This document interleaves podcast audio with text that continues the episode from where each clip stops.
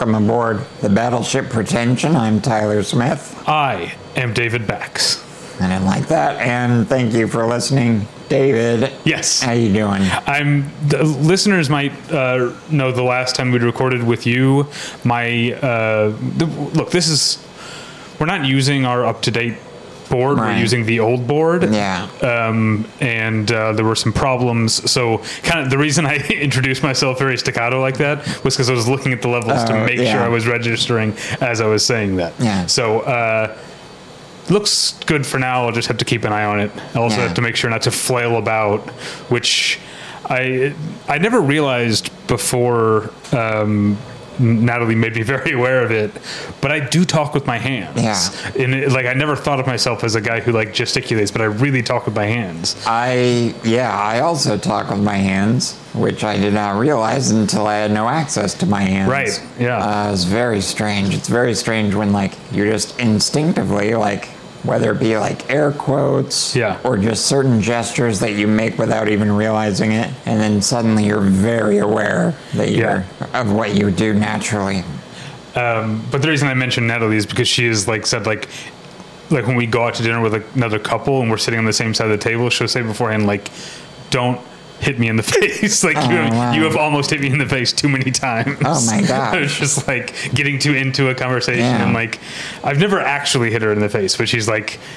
I'm afraid you're going to hit me in the face one of these days because I get I get animated. Um, have I told you I don't even know if I've told you this. Almost certainly haven't told the listeners this yet. So, um, Natalie knew who I was before we met Okay. because she knew me as a guy who would hold court in the line for Comedy Death Ray on Tuesdays outside the UCB. I don't think of So myself. knowing that about you, she still was okay with I like know. talking to you at all. I don't think of myself as yeah. She didn't like me at first. Oh, okay. Uh, I mean, when, when she didn't know me. Sure. when we actually like met in person, Right. obviously I'm a charm machine. You know? Absolutely. Um, I don't think of myself as a court holder generally, but I guess in that situation, I would have been with my friends. I would have been so in my element Yeah. and so comfortable that I guess I can see myself, I don't know, holding court in her terms. Now I've had the people have said the same thing about me, and of course you don't realize it in the moment, but you also realize like, and it's not even so much about like you monopolize the conversation. It's not even that. It's more just you drive the conversation. Which, given that you and I have been doing this for so long, it's really not that surprising. Like I feel like just in conver- like one of the impacts that the podcast has had on me is that uh, I'm able to like to hold a conversation with multiple people with pretty much no pauses at all. Like I can immediately jump from this person to that person, uh, ask for like clarification, all that kind of thing, uh, and then maybe offer my own commentary. But for the most part, I wind up asking a lot of questions. Oh, it's like the McLaughlin group or whatever. Exactly wrong. I say wrong. Um, but yeah. Uh, so yeah, I, I could see that. Yeah. I don't know if that's. I feel like that's not the term I would use. Holding court. Yeah, because that definitely feels bit- Annoying? yeah, Yeah. Oh, absolutely.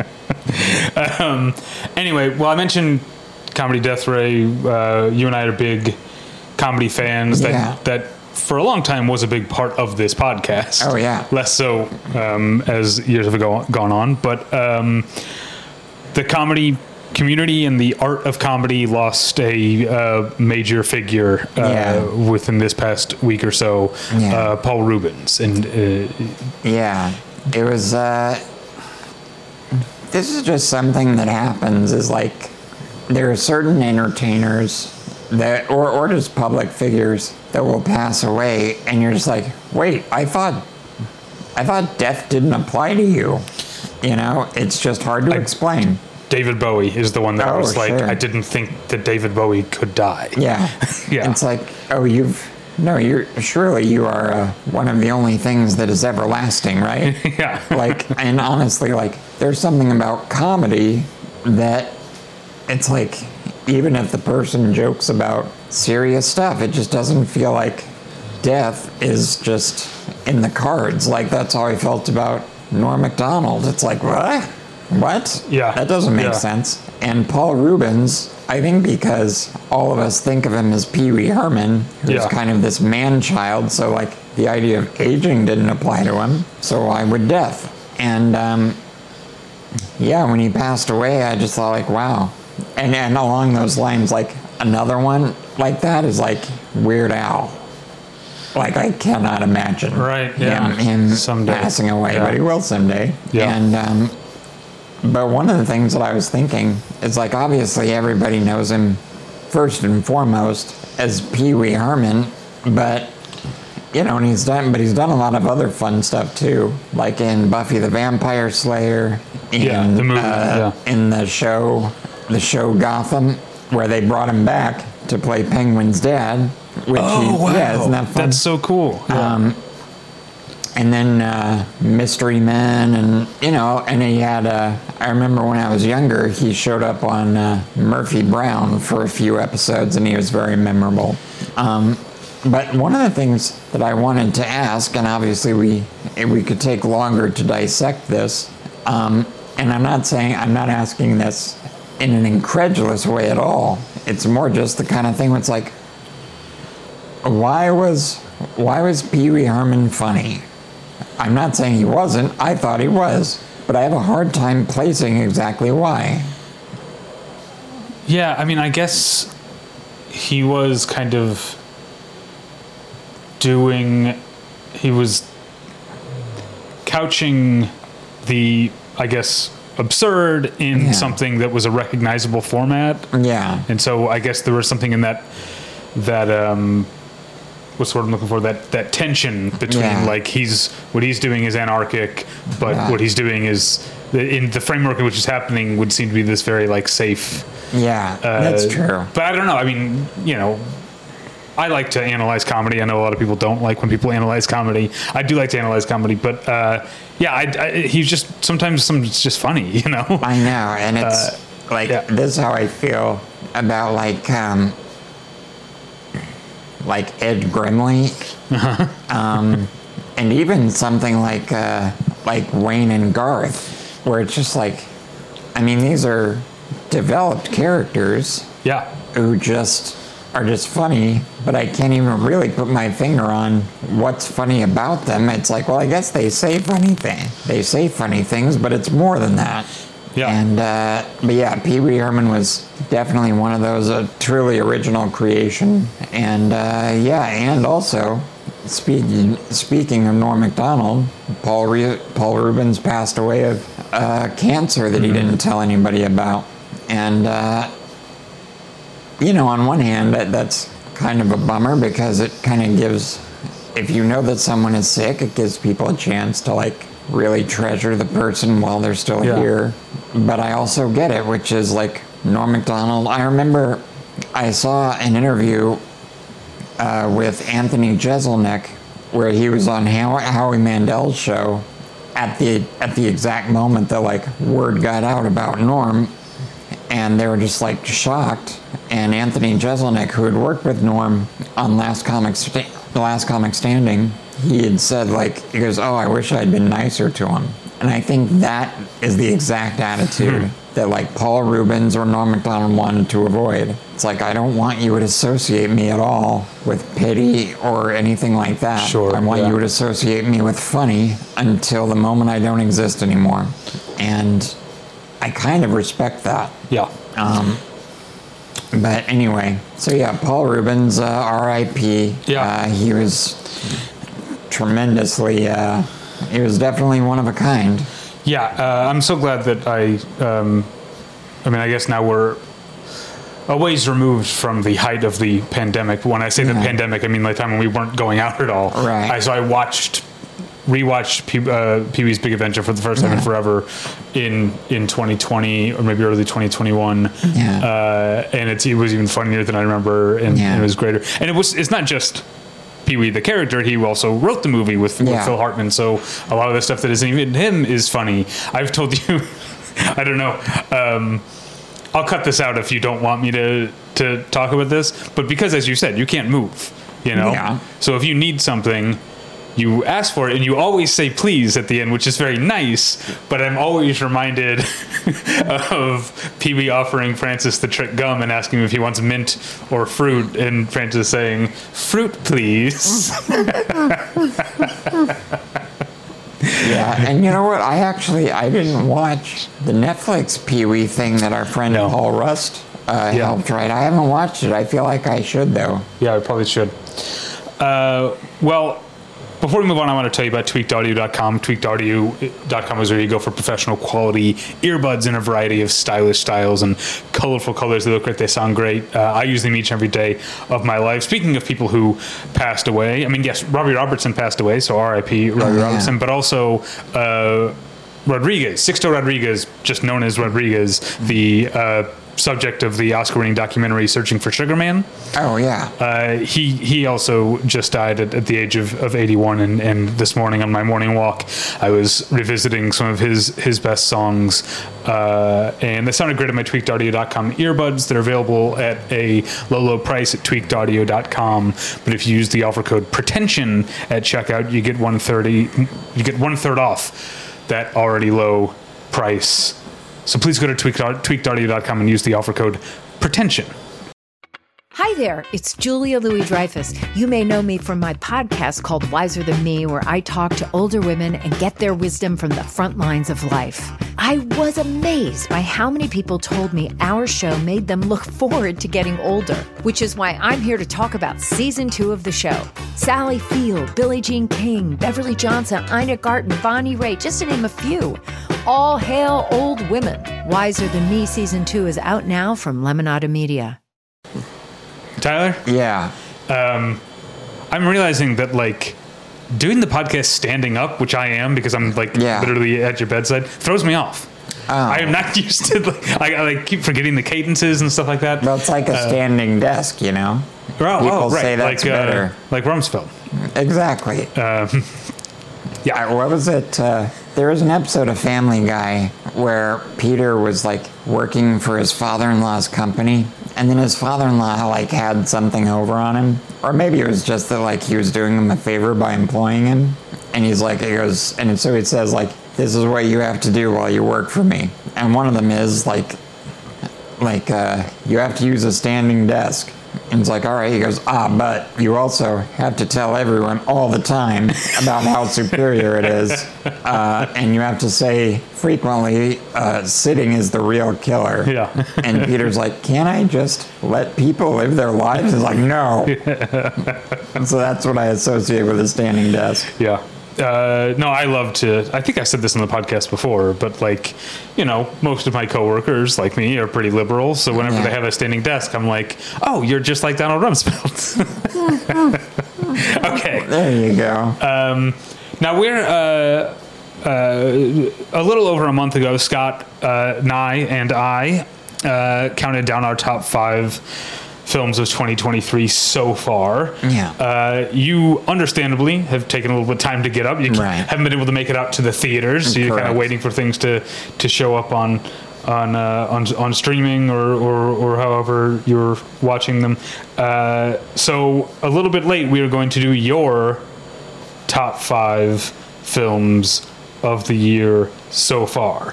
Uh, Did you want me? I know you said you wanted me to recap my top five. Were you saying at the end or now? now, Okay, so my top five of the year at the time. At since- the time, yeah. has has since changed. Um, number five, "You Hurt My Feelings." Number four, "Asteroid City." Number three, "Infinity Pool." Number two, "Are You There, God? It's Me, Margaret." And number one, "Past Lives." okay. So yeah, we uh, we do have some overlap here. Okay. Um, and uh, and so I'll say this: uh, the big, when I say big, I mean big for us. Uh, the big movies that I haven't seen, I haven't seen. Are you there, God? It's me, Margaret. Margaret, which I've heard nothing but great things about. Um, I have not seen. You hurt my feelings, which, based on my my adoration of uh, Enough Said, I think I would love. Yeah. Um, I haven't seen Barbie and Oppenheimer yet, uh, obviously, because they're pretty recent. I haven't seen uh, the new Mission Impossible. Um, and as of today, uh, the last voyage of the Demeter is in theaters, and I've been looking forward to that movie for months. And you know, I'm obviously not going to see it for a while, but uh, but I'm glad that it's getting good reviews because the first thing I thought was like, damn, that is an amazing premise. Like everyone knows that aspect of Dracula that when he goes from Transylvania to London, the ship arrives with nobody left alive, and they never go into any detail about it. And so it's like, oh, let's just hypothesize what that looked like. And I was like, oh my gosh, how has no one thought of that until Yeah. right now? So I'm- I'm, really looking forward to it. Yeah, I, I hope to like it too. When I first, I think I've said, like, I'm, look, we've been doing a podcast for, Yeah. I don't know, 20 fucking years or something. Yeah. no, it's been 16, little, 16. uh, coming up on 16 and a half if we're Yeah. still counting half years. Um, so I'm going to repeat myself. But uh, when I, yes, same, same as you, when I heard the premise, uh, I was I thought that's terrific, but Yeah. as I always do, first thing I looked at is who's the director. I'm not I have not been a fan of André Øvredal since he came to America. Okay. Um, he made uh, Troll Hunter is like his big thing. Troll Hunter was the one that made his name, Yeah. and it's like it's not you know, it's not an amazing movie, but it's it's a lot of fun. Yeah. And then he came here and he made Scary Stories to Tell in the Dark, which I didn't really like. He made a movie called Mortal, which was uh, god awful. I have to say. I don't know. Some people. I, I didn't see Autopsy of Jane Doe, which I know people. No. Some people liked. Uh, I can't. I can't speak to that. So Well, and- and I was a I- little trepidatious. What's that? I like scary stories more than you do. Right, right. I do think that its problems are with the script. Mm-hmm. Um, from a from a, a tone a tonal standpoint and just the general mood, I think he nails it. By the way, uh, you and I might, or you might be reading different reviews than the norm. I don't know if you, the the current Rotten Tomatoes score for Last Voyage of the Demeter is forty five percent. Really? Oh, Yeah. okay. Because I've seen a lot of people on Twitter say good things about it, and I saw the AV Club was very complimentary of it, and uh, so yeah, maybe I'm yeah I'm just looking at the wrong. Uh, the Yeah, wrong- I haven't really, I haven't really read any reviews at all. The thing that everyone says, and I could see some people saying this as a criticism, that it's basically alien on board a, a ship, Yeah. uh, a sailing ship.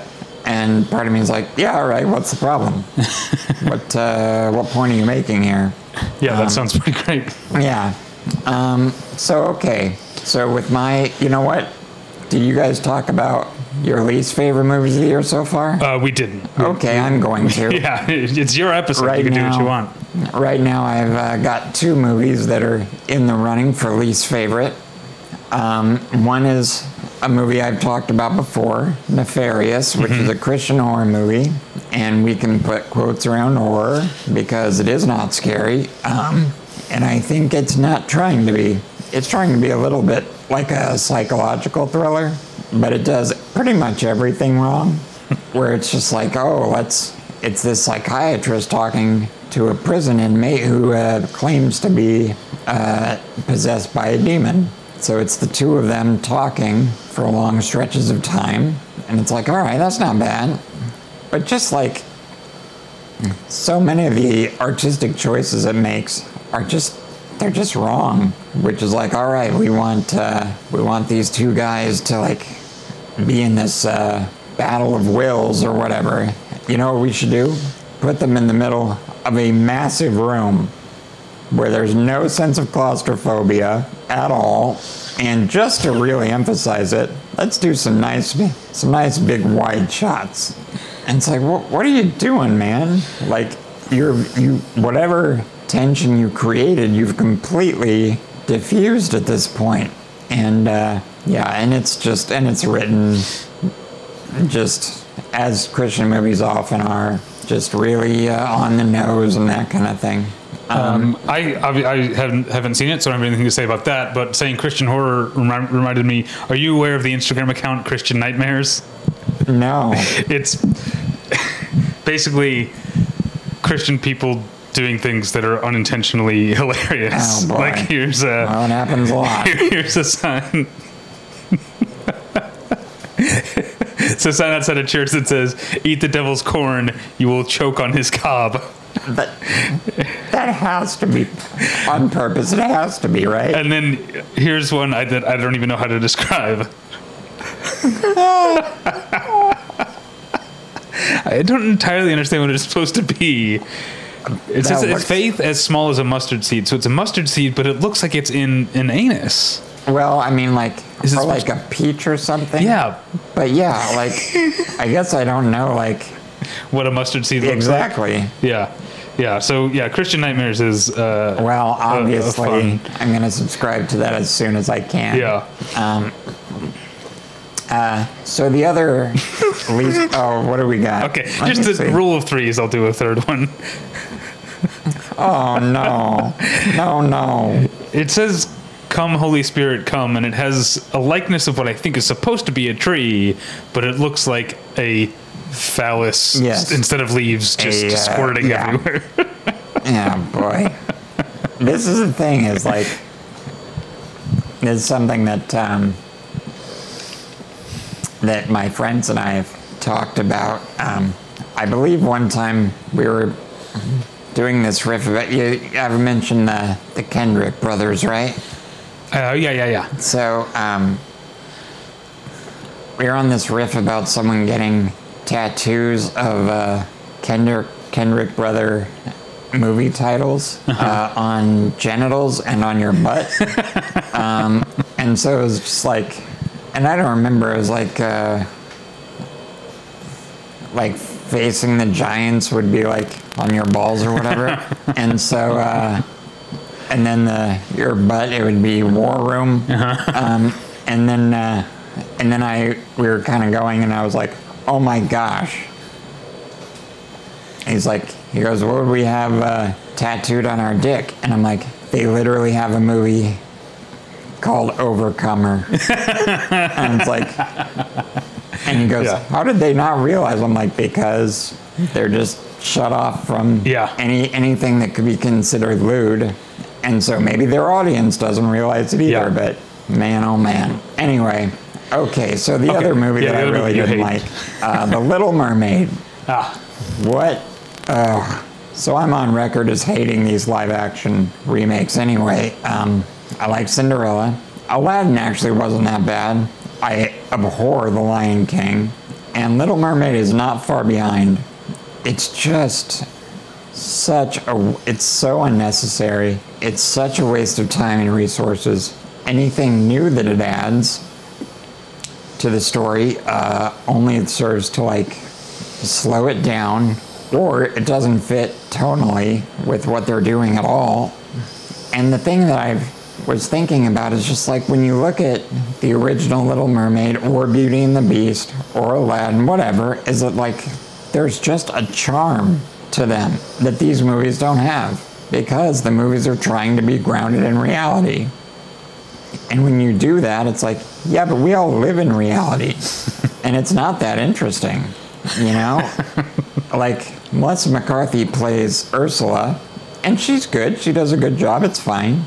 But when it comes right down to it, they're trying to make this as realistic as this octopus woman can be, as opposed to like the animated Ursula, where like just her her face is so big and just completely disproportionate. Like she doesn't look she doesn't look like an actual person. Right. And it's like, yeah, you as it turns out, you can do more when you're not trying to evoke reality. And uh, yeah, so it's just it's just such a swing and a miss. And uh, and it's just so frustrating like i know this is something that like critics say all the time. It's like how many solid mid-budget or low-budget movies with you know an ounce of originality could have been made for that for the budget for that one movie that did not do well at the box office anyway? And uh, yeah it was just so frustrating as i was watching it because it's just again it's I, I, I feel like it's it's pure studio calculation. I think it's them like, how can we wring more money out of this concept? I don't think there's any artistic uh, elements behind it. I don't think anybody actually cares about it as an artistic product. And uh, yeah, it just uh, really, really depressed me. I'm sorry to hear that. Yeah, sorry, guys. um, so, uh, excuse me. so, getting in my top five, I'll try to go through them relatively quickly because we got a late start. Um, It's okay. Number five is Brandon Cronenberg's Infinity Pool. I'm so glad that, that you liked it. Boy, oh boy, I really liked it. And yeah, of course, like, there's some very strange moments and strange scenes and that kind of thing. And, but, you know, going back to what I was saying about, like, an original, like, original ideas. Granted, this, there are elements in the film that have been used elsewhere. But what I like about it, so I'm sure David already talked about the story. It's this couple at a nice resort and they go out joyriding with another couple, and they wind up accidentally hitting hitting a uh, hitting and killing a local with their car, and the local government requires that they uh, that they get the death penalty, but they also say, oh well, if you want, like uh, we can actually make a double of you, and he can pay the consequences for a price, and then you can just go about your lives.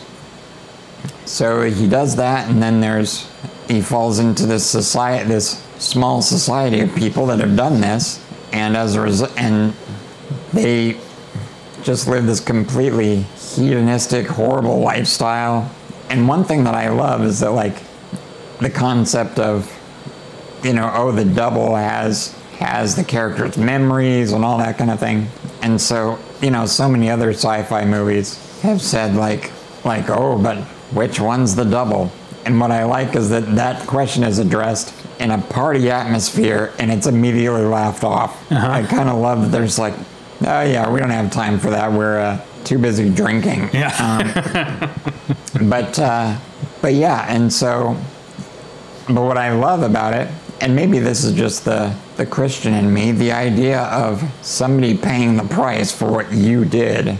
Um, but in this case, it's just you again. Like, it's just so fascinating to me because ultimately, by having their clones uh, or doubles pay the price, uh, they these characters live in a world completely free of consequence, at least to them. And but in order to do that, they have to numb themselves to the idea of these doubles, which by all accounts are just other people um, with a genuine amount of fear going in. Uh, they have to just make peace with the fact that, like, oh yeah, that- that's gonna happen. And so it's this idea that, like, every double that dies, it's like a, another little part of these characters is dying.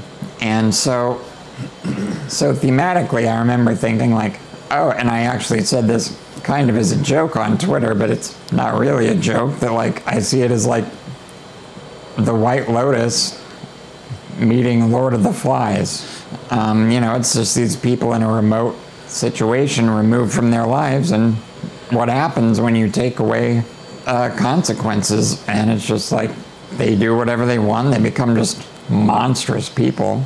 Um, but that's just the story and the theme. I also just think the I love the score. I think it's shot beautifully, and they really create this sense of like paradise turning into like this horrible purgatory kind of thing. And yeah, I really, I have not seen, I have not seen Possessor. Um, uh, by all accounts, uh, it's just as good, if not better. Uh, and I'm certainly going to watch it, watch it now. Um, but yeah, I was not. I expected Infinity Pool to be interesting and, and intriguing. I did not expect it to like stick with me like it has been, and I uh, yeah, I really really love it. Yeah, uh, you know, yeah, listeners already heard me talk about it, but um, I mean, we're in the uh, we're in the age of Mia Goth, uh, Yeah. and she's uh, absolutely fantastic. Oh in, my gosh. in this movie. Um, yeah, I think it's the first thing I've seen her in that she is using her actual native accent. I'm trying to think what else I've seen her in. Well, she was in X and Pearl last year. Yeah, I haven't seen either of those. oh, someone's at the door. We might. I'm recording, Ian. All right, well, that's staying in, obviously. Yeah. Yeah, I can't remember what else, but um, let's move on. Okay. Oh, and I will say about Mia Goth, that scene where she's on the hood of the car. Oh my God. Like mocking our main character. Yeah. My thought was like, I've never wanted a character dead so much, and and I immediately was like, yeah, that's probably not going to happen. Damn it. But I, I mean, I get what you mean because she's being awful, but also Oh I just gosh. like I love it. It's so, it's, so fun. It's a great performance for sure. Yeah. Um, okay, so next up for me is uh, a movie that I believe you have not seen, which is fascinating that I've seen it before you. Okay. And that's John Wick Chapter 4. I know. I, I haven't seen it. Man, oh man. What is wrong with me? Um, So you know, I've I I've liked the John Wick movies. Um, I caught up on all of them uh, a few months ago, and uh, with four, the fourth one, I just thought like, eh, it's gonna be just like more of the same. And in some ways, it is, but it's just it's one of those things. I've said this before, and I've said it about like uh, Mission Impossible movies that. Um, I like when an action movie wrings every little bit of action from every circumstance. Sure, And yeah. this one, even more than the others, it does that. There's this amazing scene where there's this amazing sequence where he basically has to get across town, and along the way, the the you know bounty or whatever you want to call it just keeps going up and up. So like he just keeps hitting like more um, Assassins? more assassins and uh, and each each section of this sequence uh, is astonishing and, and it's unique from the others. Like there's one that's essentially I wouldn't say a car chase so much as a gunfight, but everyone's in cars, um, and it's just so wonderfully done. And there are some moments that have a really good sense of humor to them. Uh, there's a couple of fun uh, movie references. There's a very direct uh, Lawrence of Arabia reference. I think that there's a sequence that is paying homage to The Exorcist, Okay. and uh, and that scene also happens to be hilarious, which I think is on purpose.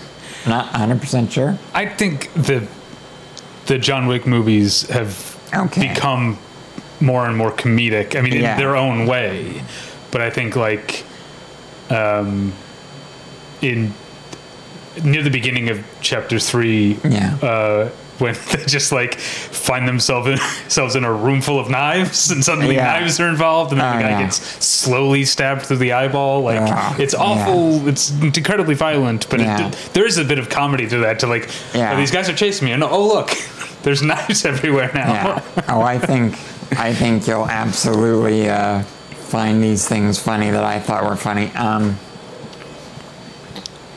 but also they they introduce a couple new characters, and that one of them played by uh, Don, uh, Donnie Yen, okay and he's oh he's amazing in it. And his sequences he plays a a blind assassin, and I remember you and I when we were talking about uh, Don't Breathe. We said like, all right, this character's blind, but I think a lot of movies. They're like, oh, look at how amazing these blind characters are. But it's like, yeah, but they still got to do like basic things to know where they are and all that. And so there are a couple things in in Don't Breathe that you and I liked because it showed like it at least acknowledged that yeah, there are still some things he has to do. And so Donnie Yen, like there are moments where because he has a cane, uh, he has a cane sword, and so like as he's as he's like following people, he'll like run the sword across like along a wall until it stops like and he does it just so swiftly and so fluidly that it's just like oh man it, i totally buy it and i think it's astonishing and um, yeah it really is just uh, and there's and there's also like a lot of people including myself have said that like john wick after a while feels like a video game. Uh, and this movie leans into that very overtly uh, where there's this one sequence where he's basically like going from one weapon to another increasing in lethality and uh, and then the the the camera goes from at his angle to like above him, like looking down straight down Wow. as he goes from room to room and all that. And, uh, I gotta see this. This sounds so cool. It is so great. I definitely think it's the best of the four. I think there's tremendous craftsmanship. It's absolutely gorgeous looking Yeah. as they as they all have been.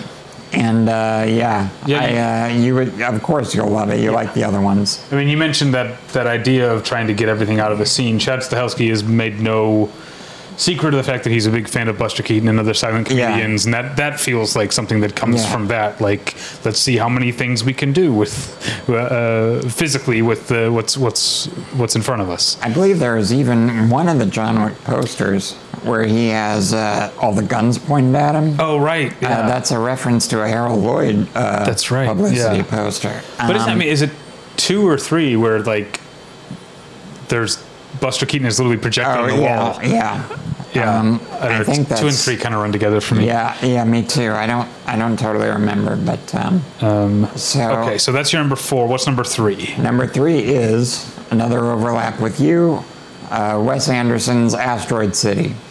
Uh, a film that, I'll be honest, I wanted to like more than I did.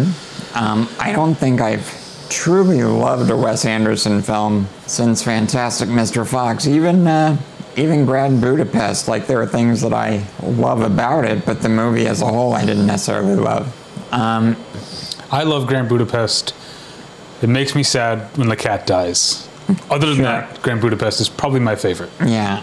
Of all of all Yeah, of then movies? Fantastic Mr. Fox. Oh, okay. Yeah. Um, and of course, you know what? I, I I got pretty close to loving The French Dispatch, um, but I thought like not all of the stories were on the same level. Some of them were more interesting than others, as tends to happen with a movie like that. Yeah. Um, but Asteroid City is, I mean, unsurprisingly, it's just so beautiful and it just does such a great job of like how do you make a city look both three-dimensional and two-dimensional at the same time? Which given the i won't say framing device because it's obviously more than that but uh, given the, the storytelling device it makes sense why it would have to look like both.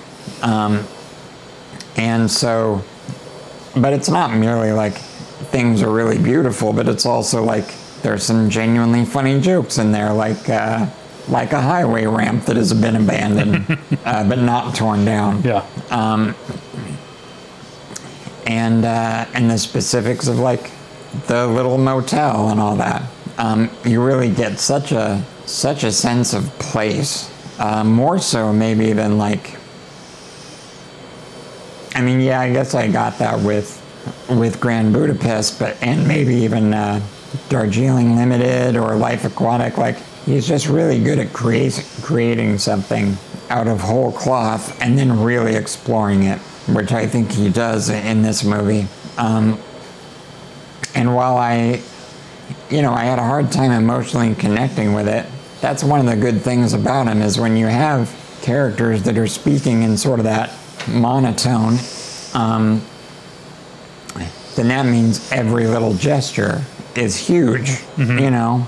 Like, this was a film where, like, you know, people are just declaring how they feel, but not having any of the emotion to go with it. And then suddenly somebody holds somebody else's hand. And it's like the biggest thing ever. And I almost started crying as a result. Um, and so, yeah, he just, I'm just fascinated by, I'm still fascinated by the way he makes movies. Um, and even if I don't love his movies, I still admire the hell out of them. And that's definitely how I feel about this movie, where there are frequent moments that I think are absolutely wonderful, and then other moments that I think are merely very good. Um, but, uh, and of course, it's got a, an amazing cast, and uh, I think he uses them very well. Uh, and there's just certain images that I'll always remember, like uh, Liev Schreiber shooting a laser gun, um, doing Yeah. target practice and stuff. Yeah. Um, but yeah, so uh, certainly anything I have to say about the film uh, is not new, but uh, I'm sure everyone else has been saying it. It is a very well a well-loved movie, and uh, and I certainly uh, certainly really liked it as well. Yeah, I, I really dug it and, and definitely plan to watch it again. My only, like, the stuff that I tend to not like about Wes Anderson is when I feel like he's pushing for sentimentality because he's not an unsentimental Right. director, but his his way of expressing himself is a little bit, I don't know, Yeah. I don't know how to say it without saying something like offensive maybe about people with like a mental illness. Oh, but sure. like like a lot of the times the stuff in his movies that moves me the most is the things you're talking about that are so small, you know. Uh, so uh, Asteroid City definitely maybe loses half a star or so on Letterboxd for things like the Margot Robbie scene, which I thought was like really pushing for something that I, as opposed to like arriving somewhere. See, I, I actually really, I like that scene a lot um, because I feel like it didn't push that, it didn't push too hard. It definitely was a lot more overt than his other scenes, which is really saying something considering how overt his scenes are, at least as far as the dialogue. But um, but that scene really worked for me. Okay. Uh, but what, what I what the the reason I intend to return to Asteroid City, um, the movie and the the place, the uh, um, is that I mean, sadness and melancholy have always been a part of his movies. Yeah. There's an argument to be made. I think that Asteroid City is the saddest movie that he's made, and I think it's because it's about people who come face to face with something ineffable and something Yeah. like that is glorious and it Yeah. just the knowledge that there's so much more out there Yeah. just makes them sadder Yeah, I, I, I found that very moving yeah. uh, are we on to number two Number for you two. yeah much to my surprise, and I don't know, actually don't know if you've seen this or not, but when I saw it, boy, it really, uh, it really hooked me and it really got me, and that's M. Night Shyamalan's Knock at the Cabin. that's another one I, I missed a lot early in this year so yeah I, I really want to see that because I liked old a lot Yeah, I haven't um, seen that one yet. so I was definitely looking forward to this and I love Dave Bautista so yeah I was looking forward to this Man, it's it's good on a lot of levels, but Dave Batista is the heart of that movie, and his performance. It's it's heartbreaking, it's frightening, it's sympathetic, it's endearing, it's all of these things, and he pulls it off so wonderfully, and it's just and it works so well with his frame. Like the the choice to cast him itself is tremendously inspired. Um, the rest of the cast is great too, but like he is his character is written well, and he is doing something very special, um, which is really exciting. Um, but yeah, one of the things that I, I, as the case with every Shyamalan movie, even the ones that aren't that good, um, is that like he has such a command of tone that uh, that there are scenes like, you know, I'm not going to be spoiling anything when I say that uh, the four people that come to the cabin, they make it very clear they are not going to hurt anybody. okay Like they say that from the outset. And yet, we don't believe them. Even when it's clear, when it is made clear they are not going to hurt anybody, there's still this tension of like, well, whether you hurt us or not, this situation is just so so horrifying that like the fact that you're even just the fact that you're here is itself threatening. Um, and that's a that's in the writing in the performances but also in just the general tone that is really hard to, to pull off. Like that absolutely could have like took the air out of whatever sense of suspense there was but it never lets up you're always there just and you're so curious. Every every development you're just like man where's where are we going with this? And how is this going to end? And what's true and what isn't? And and it's just uh and it's one of those things where like after a certain point you kind of want to believe this thing, but you also don't because to do so is terrible. And so it's just this, just this wonderful little, you know, twilight zone of a movie that uh, that worked for me on basically every level, uh, and I think you would adore it. Two things. Dave Bautista's got to be the most talented pro wrestler turned actor, right? I remember you and I. Uh, I mean- I, I had this thought. You and Yeah. I were talking about this with uh, Mike Schmidt, and um, on that episode where he and I talked about wrestling for the whole episode. Yeah. Um, but uh, most talented. I mean, obviously, The Rock has The Rock screen is- presence to burn. Like, Absolutely. that's great. And but I mean, so does Dave Bautista. Was, like John Cena has obviously carved out a great Yeah. role as a, as a comic actor. Yeah. but I'm trying to think who else. Like Jesse Ventura was in some things. Roddy Yeah. Piper. I Who else? Hulk Hogan obviously is not not a good Sure. actor. Um, Kevin Nash has shown up. Like he's in the first John Wick, and He's uh, in, um, um, he was on an episode of uh, Detroiters. Did you watch Detroiters? No, I didn't. Oh well, you, you you'd love it. You're a Tim Robinson fan, so he uh, I am, yes. he plays Tim Robinson's dad in an episode of of Detroiters. And was he also in uh, the first Magic Mike? Oh, I think he was. I think he was. Yeah. So yeah, he's he's good, but uh, I don't know. I mean, Dave Bautista is just. No, I, I think I agree with you. Like when I think of whether it be like Blade Runner or certain beats in um, Guardians, and certainly this movie,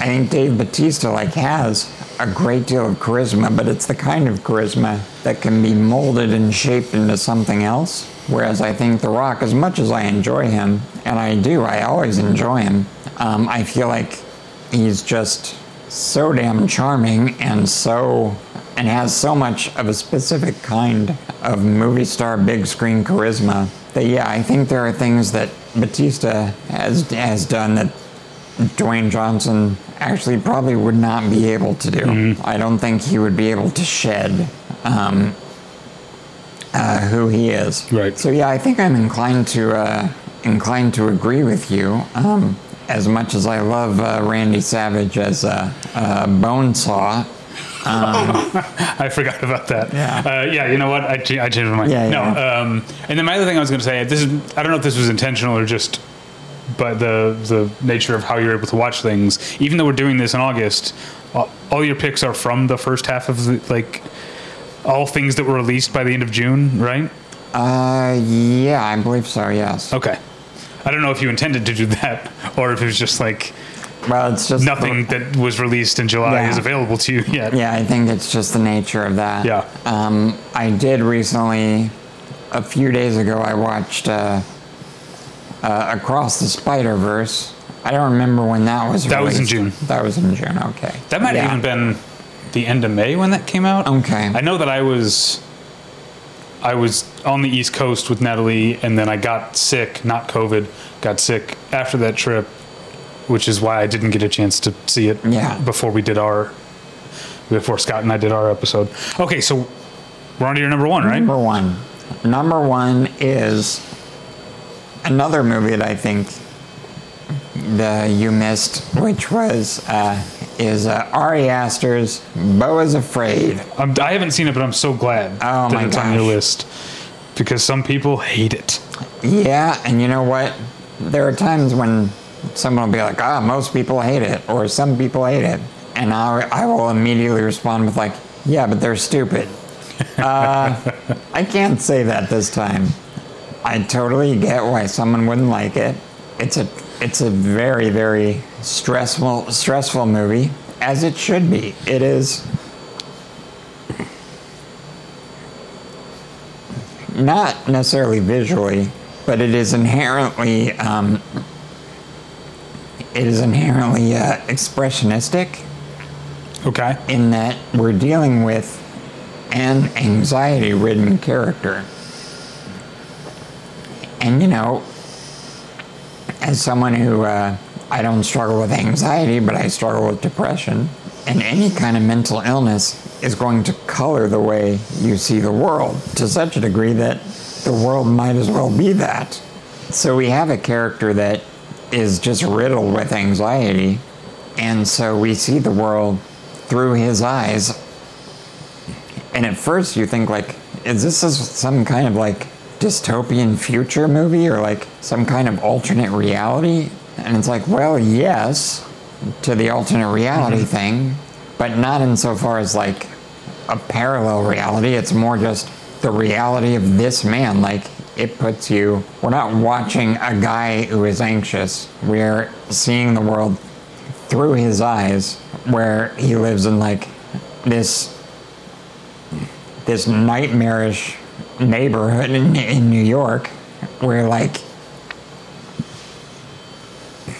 like uh, he winds up accidentally leaving his apartment door unlocked, and of course, every person in the neighborhood just immediately goes into his apartment, like goes into his building, goes into his apartment, completely trashes it. And it's just like obvious. It's like everyone just seemed to know all at the same time. Oh, his apartment's unlocked. Let's go. And it's like, yeah, that's how an anxious person. That's yeah. how someone would think, which is yeah. like, like the absolute worst thing that could happen, even if it doesn't make a great deal of sense. And so, so that's on one part. On one half is just transporting you into the mind of this person who you know, has trouble processing things the way your average person does. Um, but with it, but also, it's just it's so much more than that. Uh, it is about his relationships, specifically with his mom, um, and just because the film starts, this is not a spoiler, the film starts with her uh, dying, and so he has to like make his way to her house for the mm. funeral. Um, and along the way, he's processing all kinds of stuff about his childhood, um, opportunities that he did not get because of his mother, or rather, the way he views his mother. Um, and so, and then just the the characters that he meets along the way, like none of the performances are are naturalistic. Like all of them are at least a little bit heightened or really heightened because again, when you're dealing with mental illness, then like when you're really in the thick of it, like everything is just off.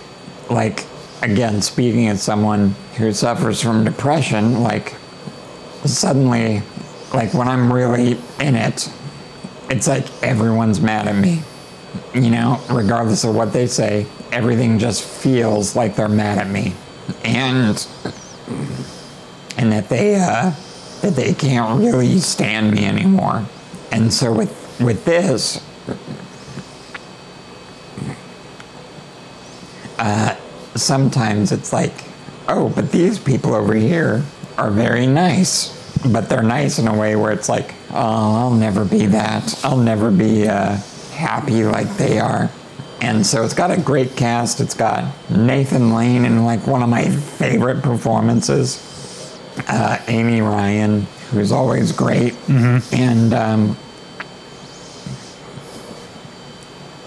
and then uh, kind of some fun cameos, uh, like Bill Hader and uh, hmm. Parker Posey and Patty LuPone, and yeah, it's just so it's a great cast, and they all do exactly what they need to do. I don't think I would ever see this as like a character-based movie, except of course it is like the character-based movie, but it's not like an acting showcase, except it kind of is but it's it goes to like what you and I talked about years ago with uh, uh, American Hustle with like Bradley Cooper is that the performances, while great, and while the actors are allowed to be really big and over the top, they're just one more part of this larger thing, this larger tapestry of anxiety and guilt and mental illness and just such a desire to like be free of all of that uh, but feeling like you never can be, and just feeling like people are accusing you all the time of of stuff that like can possibly be your your responsibility. And so like yeah, it's not an easy movie to watch. Um, and I could see people hating it because, well, first off, anybody that went in expecting just another Ari Aster horror movie would be very disappointed. Um, and yet it is kind of a horror movie, just not a traditional one. And it just captures a very awkward and unpleasant and scary element of living, which is your perception of things and how much that colors the world itself. And then what do you do about it? And what if you can't do anything about it? And so it is very sad at times. It's often very funny as well. Um, and it's just such a. I mean, I, I really liked Hereditary and I loved Midsommar, but this is really like a leap forward for Ari Aster. It's the kind of thing where it's like, all right, so he can move beyond horror. Not that there's anything wrong, anything wrong with just being a horror director. I'm sure he would have made some really amazing things, and maybe he'll go back to horror. But like, clearly, this is something that like is within him, something that he felt like he he had to deal mm-hmm. with. Not just I don't mean like maybe he has anxiety. I don't know if he does or not. But like, there's just this story in him that just was going to claw its way out, and he, you know, it's almost three hours. I think people could very easily say that the film is self-indulgent, but but I don't like to use that term very often because usually what some people call self-indulgent, I call like a director just willing to go wherever the story takes him, wherever the mood takes him, and it's like, mm-hmm. Yeah, I'm not going to care about what mo- how much money this makes. I'm not even going to care if everyone can relate to it, but someone out there is going to, whether they want to or not.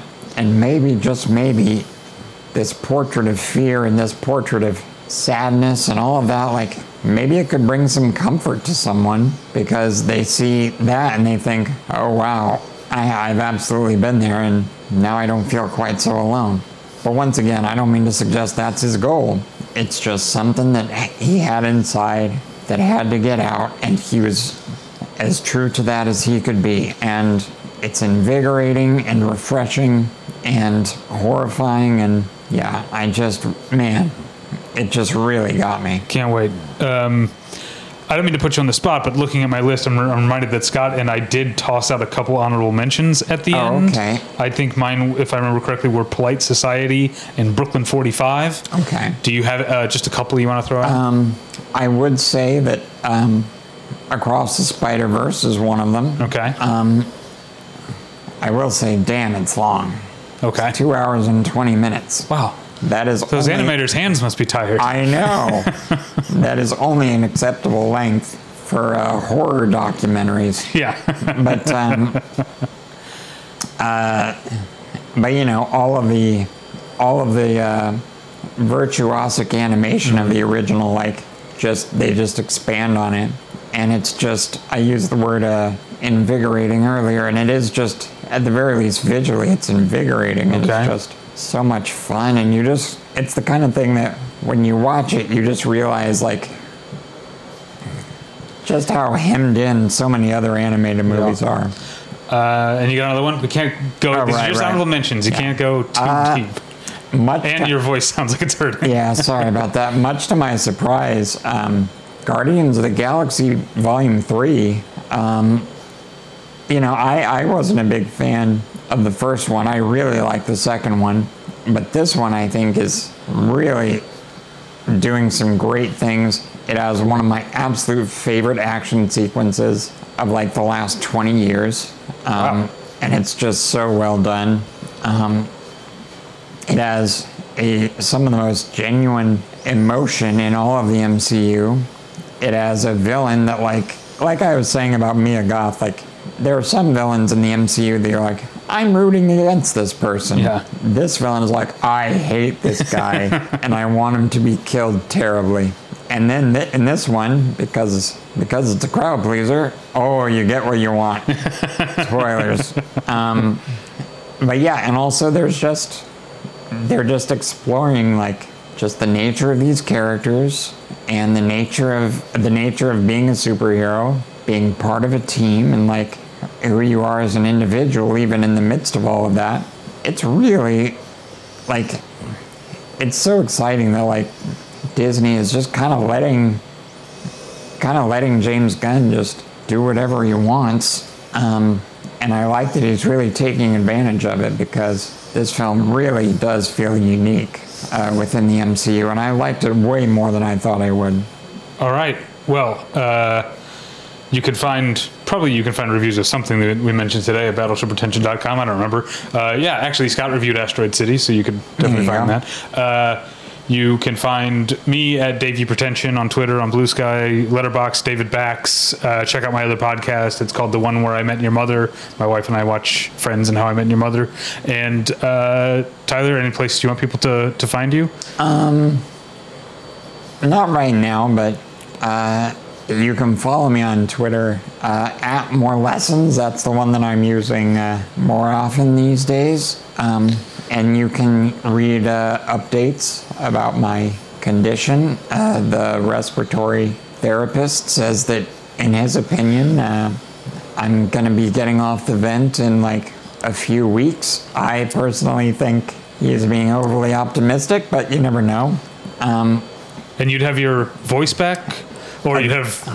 Your voice Avenge- would sound different. eventually I would have it back. At first, it would be very weak, Okay. but eventually I would have it back almost completely. It might be a little bit raspier, but it would basically be my voice. So that's very exciting. Um, I'm getting a little bit more movement back. I got some. I'm getting more movement in my left shoulder, and then a couple, uh, some very small movement in a couple fingers on my right hand. And so it's like, all right, it's going slow, but it's happening, and I'm very excited. Uh, well, I'm excited to keep doing these episodes with you. Yeah. So, um, uh, thank you, uh, everyone, for listening. And we'll get you next time. Bye. Bye.